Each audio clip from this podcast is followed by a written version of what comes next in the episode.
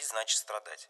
Я не согласен с этим и приготовил опровержение этому популярному высказыванию. Я знаю пары, которые построили свои отношения на этом понятии, и, как правило, они распадаются. Но есть и те, кто проживает до старости, и в их семейной жизни хорошего мало. Выбрав для себя эту философию, вы автоматически подписываете одного из партнеров на роль жертвы. Почему один должен страдать, а второй жить в комфорте? Я считаю, что это стереотип. И он берет начало с давних времен, где доминантом был мужчина. Женщины имели меньше прав и были больше похожи на служанок. Родители сами выбирали, за кого отдать дочь, тем самым решая за человеку его судьбу. Вы только вдумайтесь. Женщин выбирали по размеру бедер, чтобы та могла нарожать побольше детей. Тогда это было актуально, но времена прошли, а стереотип остался. Сейчас все стремятся к равенству, каждый способен зарабатывать деньги, не в зависимости от половой принадлежности. Но эти понятия настолько укрепились в умах людей, что для многих женщин остаются посудомойкой. Я супруга в браке не так давно, но каждый из нас чувствует себя счастливым. Для нас нет границ, которым мы себя загоняем. Все построено на уважении друг к другу и взаимовыгоде. Конечно, у нас есть обязанности друг перед другом и определенные договоренности, но они не мешают нам, а напротив, являются для нас неким вектором. Крепкий союз начинается с простых вещей. Когда у меня выходной, я занимаюсь готовкой на кухне. Если накопилось белье, запускаю стирку. То же самое делает свой выходной супруга. Мы проводим большое количество времени на работе.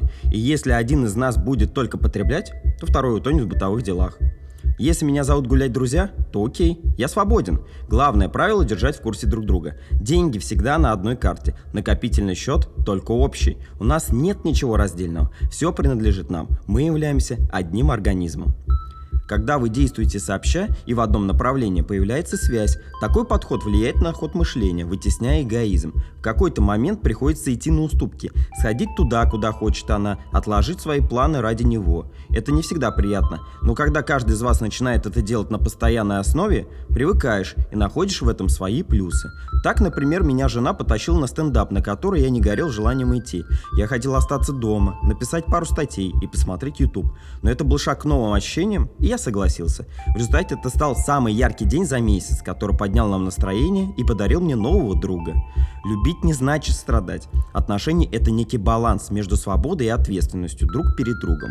Это значит не вторгаться в пространство другого человека, но в то же время являться частью его. У меня есть одна знакомая, которая поддерживала философию «любить значит страдать». Она была в браке около пяти лет, который закончился разводом. На протяжении всего этого времени девушка пережила немало потрясений и считает этот брак ошибкой. Сначала это были безобидные гулянки с поздним возвращением домой, затем последовали оскорбления и избиения. Даже после того, как они завели ребенка, ничто не изменилось.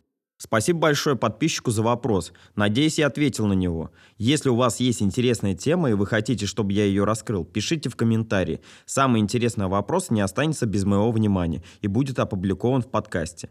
Благодарю за внимание и всего доброго. И помните, любить не значит страдать.